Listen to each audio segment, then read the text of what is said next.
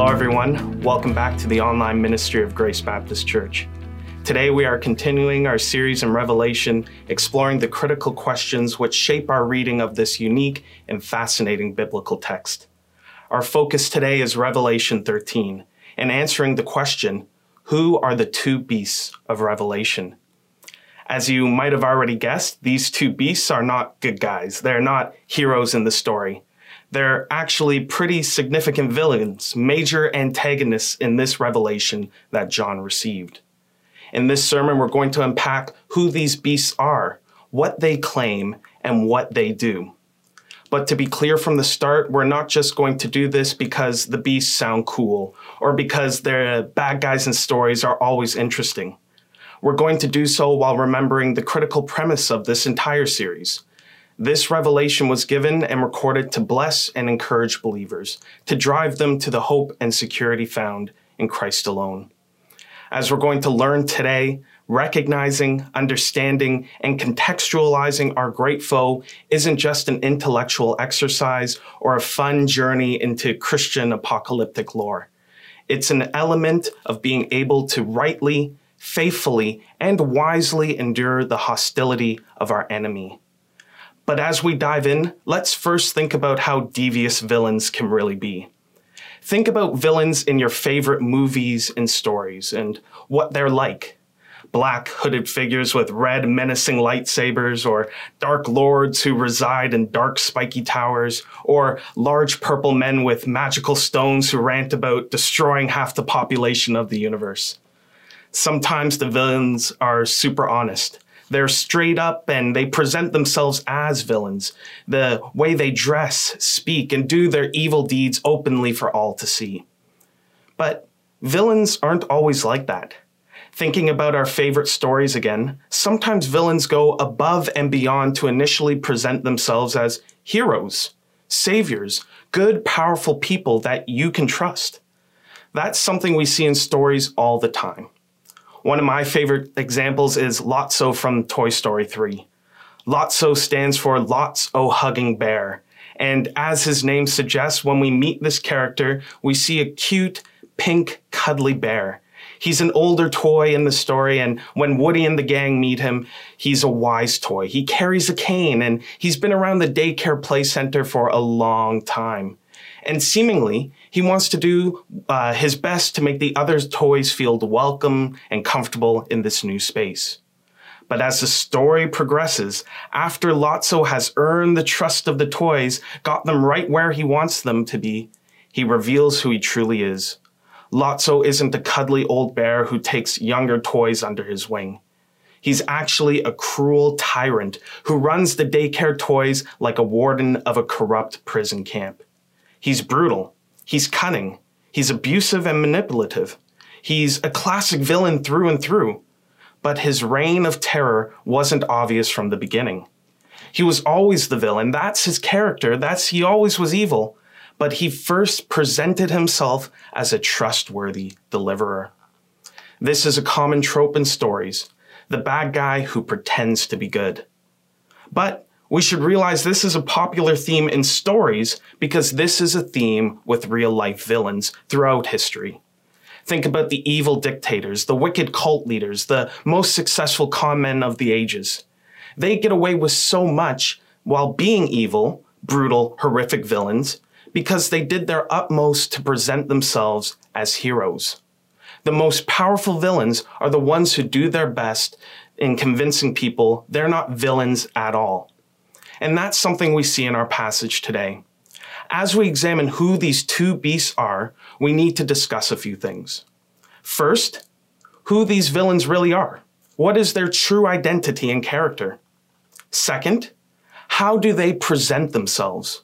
Like the greatest villains, they conceal who they really are. And third, what do they, while they might pretend to be good, what do they really do? What is it that we can see? And finally, after unpacking who these beasts are, we're going to discuss what it means for me and you. How recognizing and understanding our enemy shapes our lives in the here and now. How we're called to endurance and wisdom, and ultimately to see the beauty, wonder, and absolute superiority of Jesus Christ, our hero. But let's dive in. Who is the first beast?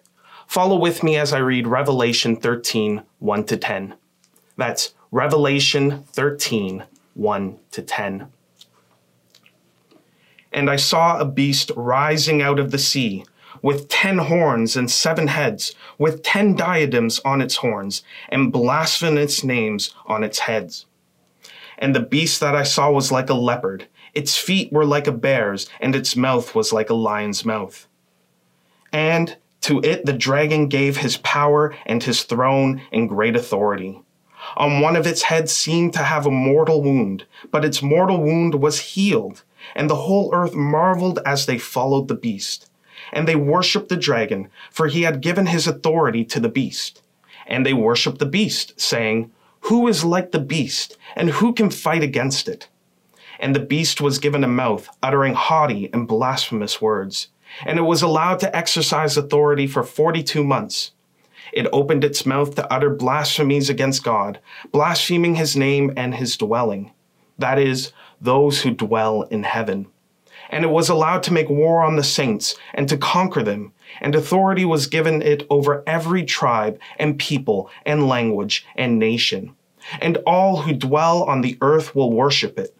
Everyone whose name has not been written before the foundation of the world in the book of life of the Lamb who was slain. If anyone has an ear, let him hear. If anyone is to be taken captive, to captivity he goes. If anyone is to be slain with the sword must he be slain. Here is a call for the endurance and faith of the saints. The first beast is a violent oppressor. A violent oppressor. Its appearance communicates so much about its identity and character. First, we see that this beast is rising out of the sea. It's a sea monster. The sea being a consistent apocalyptic image of evil. It's the abyss, a place of darkness, chaos, and untold evils. This beast, this sea monster, emerges from the depths of evil. And how does it appear? First, we're told it has 10 horns with 7 heads with 10 diadems on its horns. This beast resembles the dragon of Revelation 12, the great evil who sent it forth, its dark master.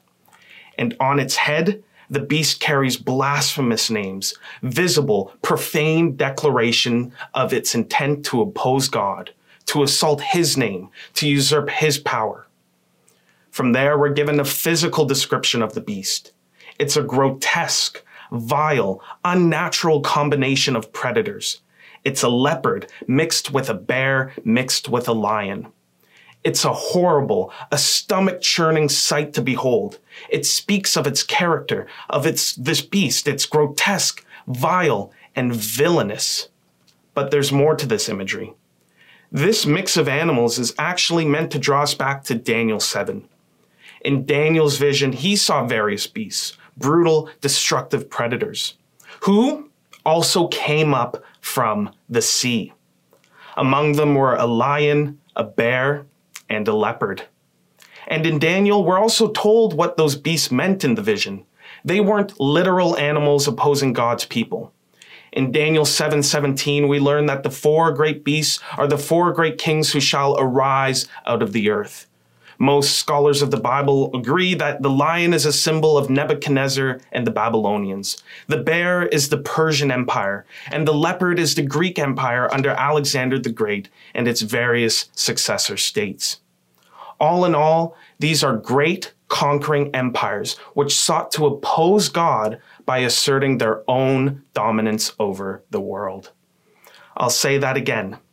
The beasts in Daniel were symbols of the great empires that sought to usurp God by asserting their own dominance over the world.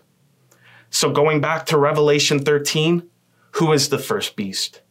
Well, with Daniel in mind, we see that this beast is a crude amalgamation of the beasts associated with those empires. Therefore, this mixed together beast in Revelation is meant to be a symbol of every world leader, every empire that sought and seeks to oppose God by exerting their own blasphemous vision of dominance. The vile, grotesque beast is a symbol of every power that opposes God and seeks its own glory. But how does it seek its own glory? Look at how the beast presents itself. Verse 3. One of its heads seemed to have a mortal wound, but its mortal wound was healed, and the whole earth marveled as they followed the beast. This beast presents itself as a Christ, as a Messiah. Worked into its persona is a concept of near death and dramatic resurrection. When you think the beast is done for, it comes back with a vengeance. And people are amazed by this. They'll see this and marvel, wonder, and be in awe. The beast who claims to be the Messiah keeps coming back. People are constantly enamored by that. They'll treat it and follow it like God. Look at verse 4. At the beast's beckoning, people will sing hymns of worship to the dragon and the beast. If you stop to think about it, the entire agenda of the first beast is to be a parody, a cheap imitation, a counterfeit of Christ. Take this in.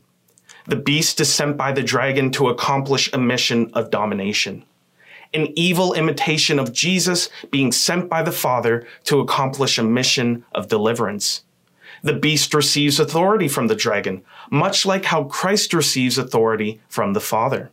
The beast seems to have a mortal wound, but is healed and uses that to manipulate people.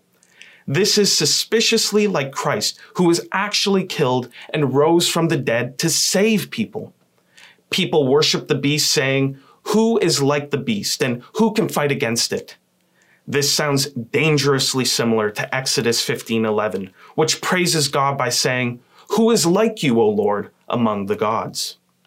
The first beast is a ravenous, power-hungry enemy who presents himself as the Messiah, going so far as to blasphemously imitate the relationship between God the Father and God the Son. The beast is a parody, a counterfeit Christ. But what does the beast do while presenting himself to be the Messiah? The beast does what is consistent with its character. Take in verses 5 to 7. In the time that is given, the same symbolic 42-month period we've been reading about throughout Revelation, the beast will blaspheme God and his dwelling, make war on the saints, and exert dominance over the peoples of the earth. The beast, by its character and actions, is a violent oppressor. He will persecute the people of God and dominate all others. In verse 8, we learn that everyone, except for those whose names are written in the book of life, will worship this beast. It's violent, it's oppressive, it's powerful, and without the Lamb, there is no hope of resisting it. The beast is the superpower who keeps coming back and wooing the masses to worship him. The blasphemous parody who brings war against the church. And when you take in all these points together, the beast being every empire that opposes God, the beast who parodies Christ in resurrections, the beast that dominates and persecutes, you can see how the beast has been, is, and will be was active throughout all of history. For John's audience, the beast was clearly the emperors of Rome, men who falsely claimed divinity to be gods of the world, who ruthlessly persecuted the church in the name of civic order and justice. And just when you thought they were gone, the next emperor would take his place. In our recent world history, you can think of the dictators of the 20th century, the strongmen of Europe. They wooed their nations, promising to bring glory and power. But what did they do? Think of Hitler. Think of Stalin. They promised great things, appeared like messiahs coming at the perfect time. They exerted dominance. While they might not have called it worship, that's exactly what they demanded. Perfect obedience and conformity, which eventually led to oppression for the masses and persecution for the church. And when one dies, the next fills his place. The beast lives on. The mortal wound is healed, and the people marvel. Hitler and Stalin were preceded by Napoleon and King Leopold of Belgium. They were followed by Pol Pot and Idi Amin. The first beast is a violent oppressor who keeps coming back. But remember, he presents himself as a hero, as a Messiah, someone worthy to be worshipped. Remember that.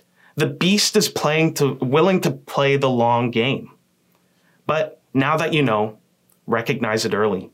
The disguise will be devious, but it will end with domination and persecution for the church.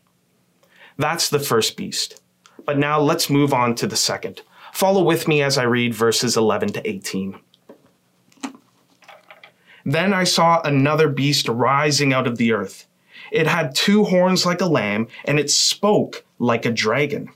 It exercises all the authority of the first beast in its presence, and makes the earth and its inhabitants worship the first beast, whose mortal wound was healed.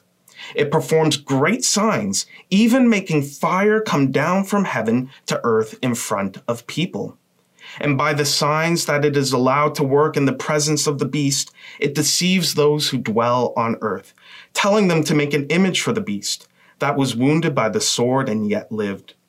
And it was allowed to give breath to the image of the beast, so that the image of the beast might speak and might cause those who would not worship the image of the beast to be slain. Also, it causes all, both small and great, both rich and poor, both free and slave, to be marked on the right hand or the forehead, so that no one can buy or sell unless he has the mark, that is, the name of the beast or the number of its name. This calls for wisdom. Let the one who has understanding calculate the number of the beast, for it is the number of a man, and his number is 666. The second beast is a powerful deceiver. A powerful deceiver. Let's start our examination of this beast by noting a few points of similarity. As the first beast came out of the sea, this beast rises out of the earth. Likewise, this points us back to Daniel 7, and the kings who are said to arise out of the earth. The beast of the sea and the beast of the land are intimately connected in their identity and purpose. And like the first beast, this second beast plays fully into the Trinitarian parody taking place. While the first beast pretends to be a Christ, this second beast is a mocking imitation of the Holy Spirit. Let's unpack that. This beast exercises all the authority of the first beast. It appears, and this is critical, like a lamb, but speaks like a dragon. And its mission, plain and simple, to make the people of the earth worship the first beast. This is clearly a direct parody of Christ sending the Holy Spirit, who is also called the Spirit of Truth or the Spirit of Christ, to strengthen and help his people, to lead them to the truth of God. Yet, where the Holy Spirit brings truth and genuine worship, this beast, this counterfeit, brings deception which leads to idolatry. And that's where we see how the two beasts complement each other. While the first beast represents the martial power of the kingdoms, this beast represents the religious and social deception that comes along with the enemy's blasphemous power grab.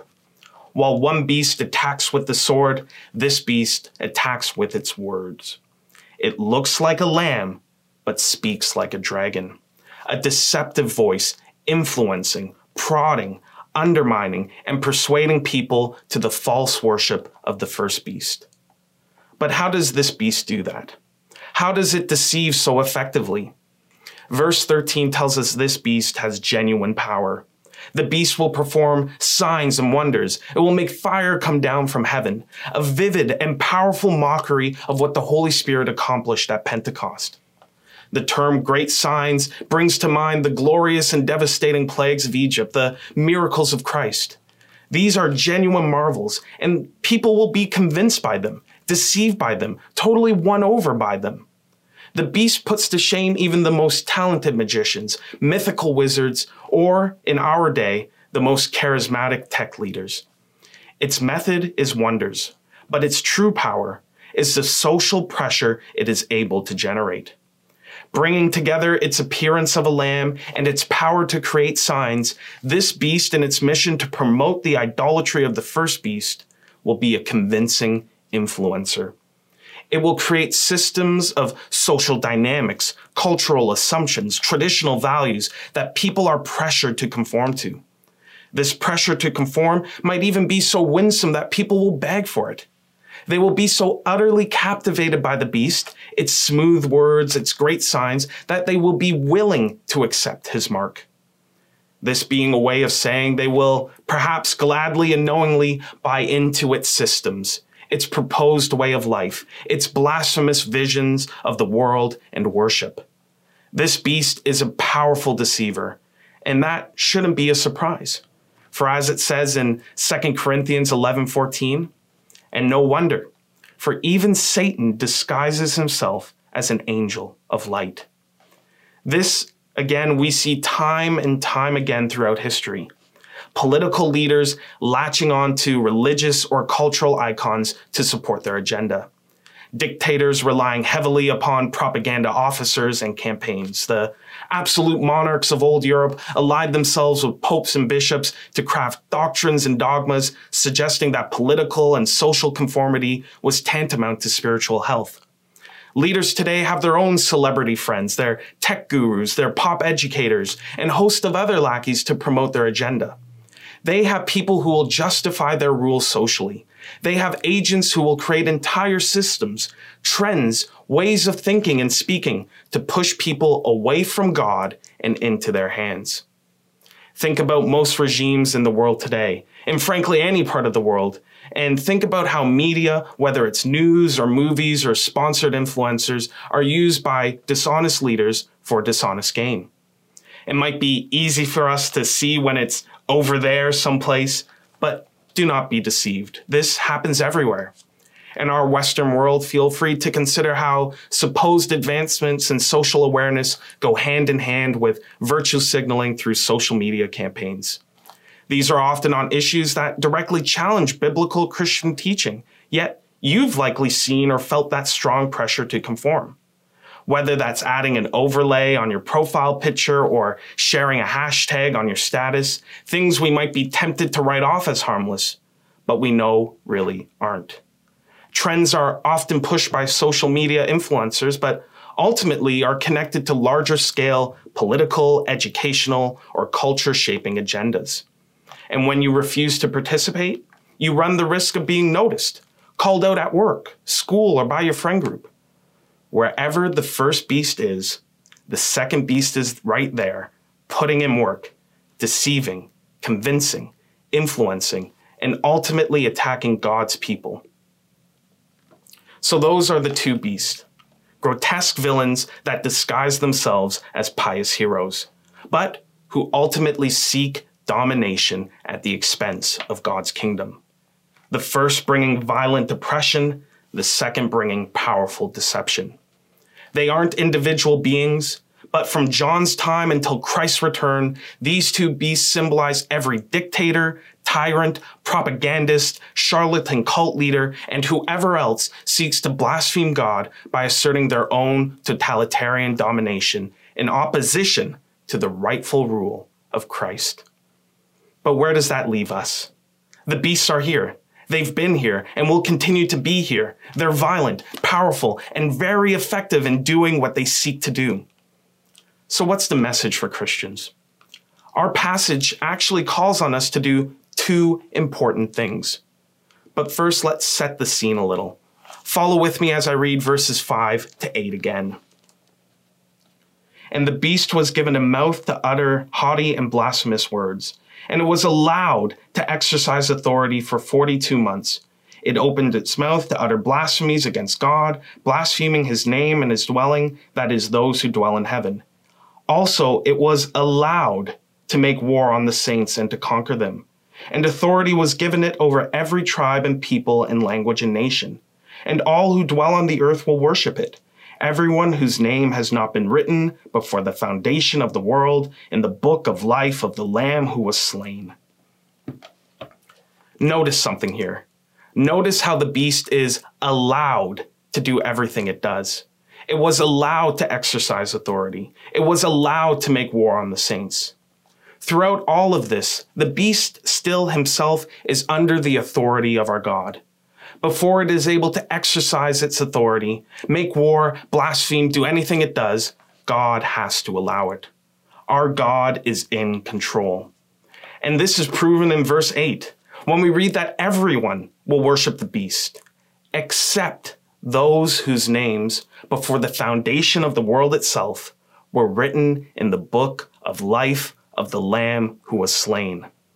Our God is in control, and God's people can rest knowing their souls are safe in his hands throughout any violence, persecution, or deception launched against them by the beast.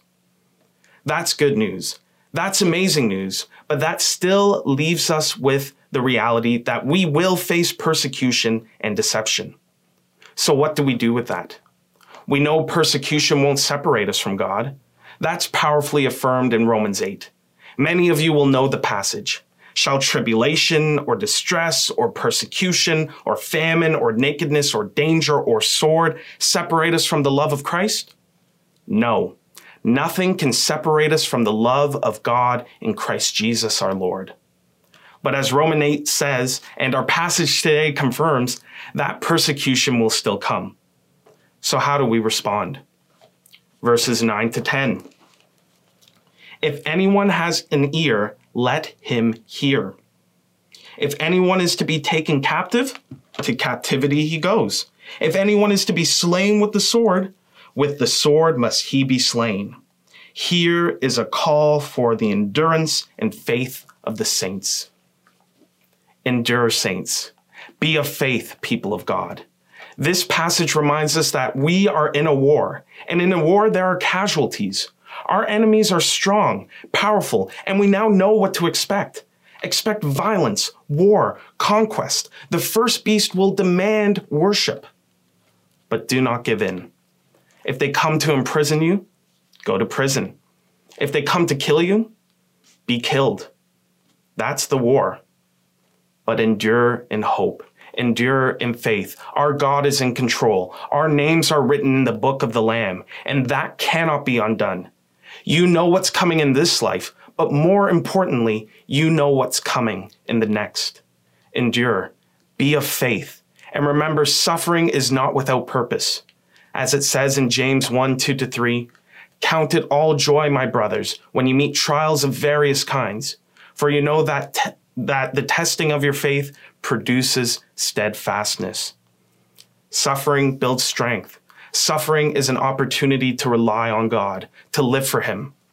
When the beasts come, endure, be of faith. But when they come, when they attack, when they seek to deceive, be wise. Look at verse 18. This calls for wisdom. Let the one who has understanding calculate the number of the beast, for it is the number of a man, and his number is 666. The deceptions and pressures of the beast calls us to wisdom.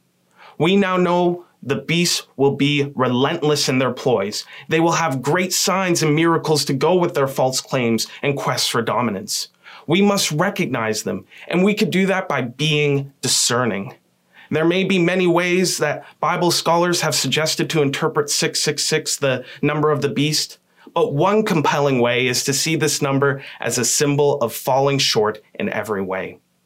7 is the number of completion, wholeness, and the beast is 666, which misses the mark every time. When people come with their claims, even when they're backed by powerful signs and fancy arguments, do they measure up to the word? Do they stand against who we know our God truly is? Be wise. Think critically. Let no one deceive you in any way. We know who the beasts are. We know what they want and how they will seek to accomplish it. Measure their actions, recognize them for who they are, and identify how they fall short in every way. The best way to recognize how the beasts fall short in every way is to know the one of whom they fall short. The dragon and the beast form a false trinity. Get to know the true Trinity, the only divinity, the true God worthy of all worship and praise. And to start, I invite you to take in the story of Jesus Christ, the second person of the Trinity, God who took on flesh and walked among us. Read the gospel accounts. The beasts are the villains we face, but Jesus is the hero we need. 2,000 years ago, Jesus himself stared down the beasts. Herod and Pilate were corrupt political leaders of dominating kingdoms, manifestations of the first beast. Jesus faced their persecution, endured in faith unto death against their violent oppression. But more than that, Jesus confronted the scribes and Pharisees, powerful, influential religious leaders, clear manifestations of the second beast. Jesus wisely recognized their deceptions and never gave in. He responded with the word. Jesus faced the beasts, and he did so perfectly. So perfectly that by his life and death, we too might know victory against these grotesque, vile beasts who seek to dominate the world. Jesus is the one they seek to parody. Jesus is the one they blaspheme and aim to usurp. But Jesus is the one who was, is, and will be victorious over them. If you do not know Jesus today, get to know him. He's the hero, the one who would save your soul rather than devour it.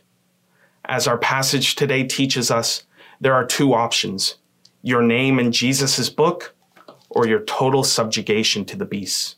I implore you, choose Jesus. Turn from your sin, embrace the Savior you need and the one who is truly worthy of your worship. Reject the beasts. They might look nice at first, but they only seek to oppress and deceive you. If you are one of Jesus's people already, praise God. Today you learned what faces you. You learned how to recognize it, confront it, and move through it. Endure. Do not be deceived. Like Lotso from Toy Story, the beasts will try to be your friends, but will ultimately seek to destroy you. Recognize their attacks when they come. Remain strong in the faith. In this war, your soul is safe with our God who is in control. You serve Christ, the Lamb. Fix your eyes upon him. Rest in his gospel victory and follow after his perfect example. Fight this war with faithfulness, wisdom, humility, and gentleness. Let's pray. Father, we thank you for these words that you have given us, these words which inform us of the battle we face. We ask that as we think about the beasts, that we do not be intimidated. You have given us this instruction so that we might have hope. We know who the beasts are. We can recognize them. We can endure faithfully and face them wisely. But ultimately, we do so not under our own power, not trusting in our own strength, but knowing there is the Lamb, the one who was victorious, the one who is victorious. We look forward to his victory, and we rest in what he gives us. Father, give us strength, give us wisdom, and help us to trust in Jesus at all times. In his name we pray. Amen. I pray that this message has been an encouragement to you, that you will think about this passage, and that you will be able to recognize the beasts and ultimately see the superiority and beautiful nature of Jesus Christ. Anyway, if this has helped, please share it with a friend. And as always, for more messages of hope, please visit us at www.gracebc.ca. Thank you, and God bless.